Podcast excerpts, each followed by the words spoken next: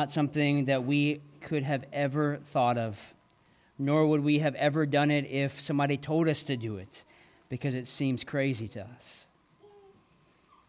And yet we know this is the plan that you have for us to bring us back to you, to bring us back into a peaceful relationship with you. So I pray um, just over the course of this, uh, these next few moments that you would allow our minds um, to wrap around this great reality of you sending your only Son for us.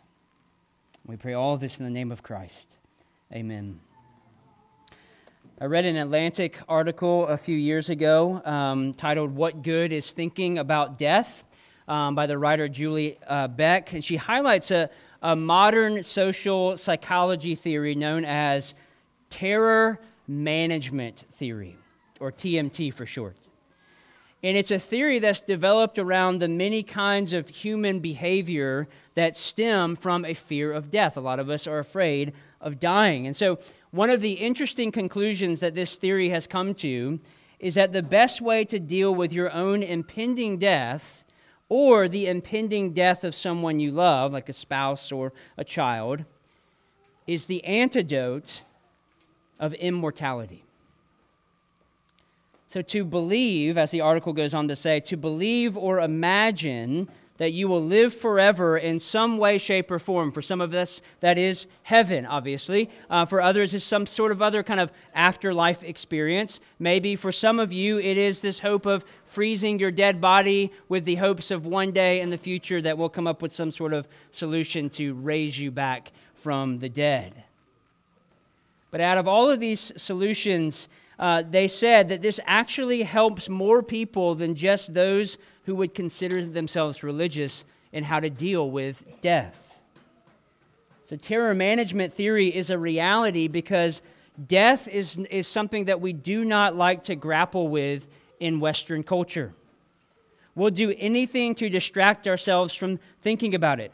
Later in this same article, uh, Julie Beck says, quote, Americans are the best in the world at burying existential anxieties concerning death under a mound of french fries and a trip to Walmart to save a nickel on a lemon or a flamethrower.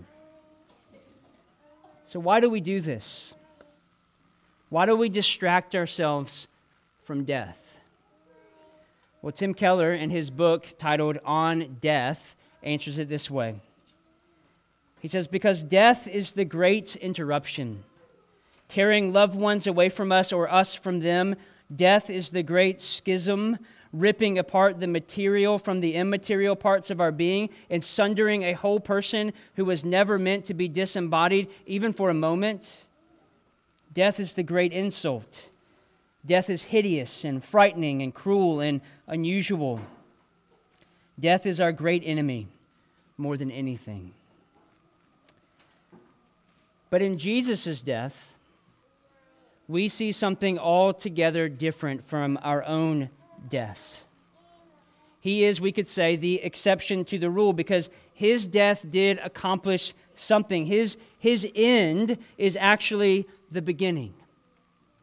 And we see that in two ways in these last words of Jesus in John 19:30. We see it in first uh, the finishing, and second we see it in the giving up. So first in the finishing.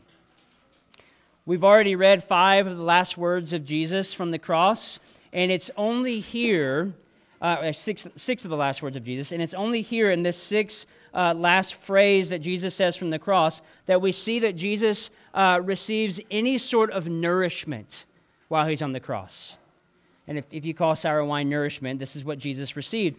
And the reason that he, he does this is to moisten his parched throat so that he is able to make this declarative statement It is finished. Now, if this is your first time hearing these words Jesus spoke from the cross, let me just tell you what Jesus is not saying with these words. He's not saying it's over. He's not saying this is the end. He's not saying I'm done for. What he means with these words, it is finished, is it is completed, it is perfected. So, what Jesus is telling us is that the work of dying for your sins and my sins is finished. It is accomplished. The work of redemption is done. The author of Hebrews describes it perfectly, reflecting on Jesus as both the, the, the, the, great high priest and the perfect sacrificial lamb. It's one of my favorite parts of the Bible after making purification for sins, he, that is Jesus, sat down at the right hand of the majesty on high.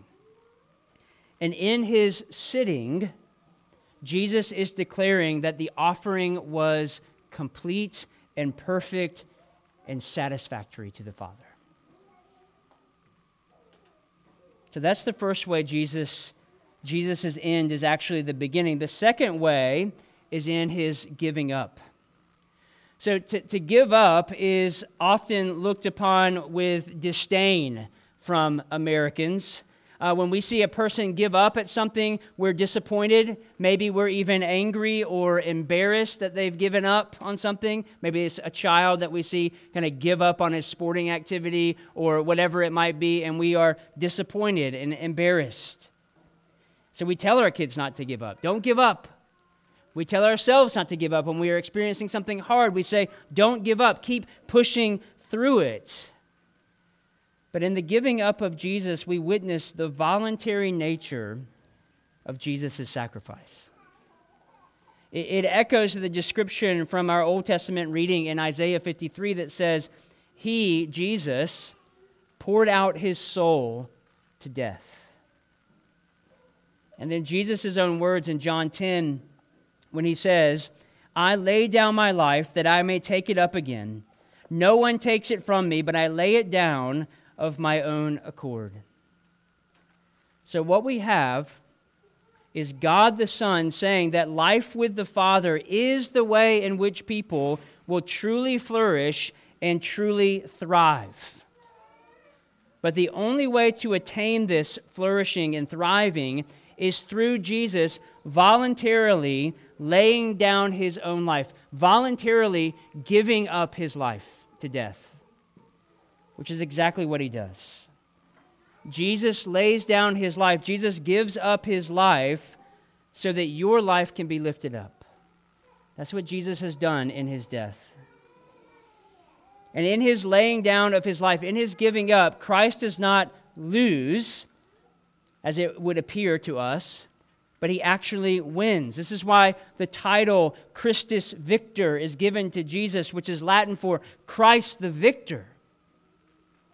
This is the element of Christ's atoning work that emphasizes his triumph over the evil powers of this world, which are the, the trifecta of Satan, sin, and death, which haunt us every single day.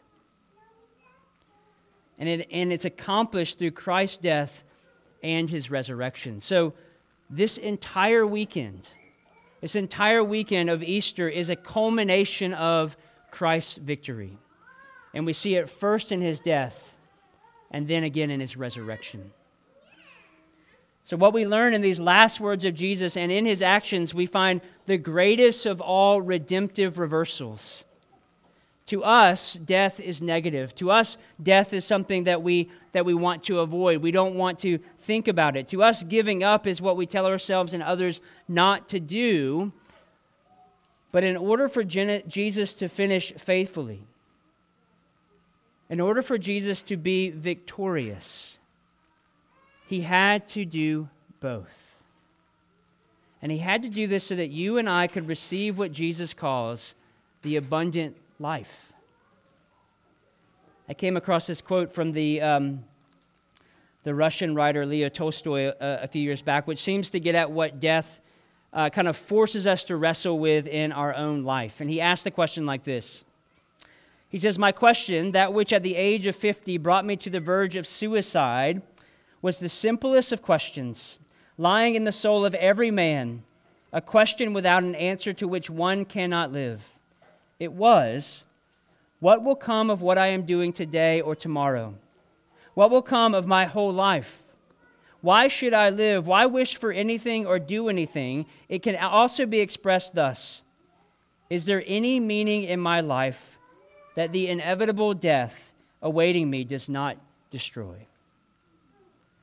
And the answer to Mr. Tolstoy's question is yes. Yes, there is. But only if you believe that Jesus' work actually accomplishes what Jesus says it will accomplish.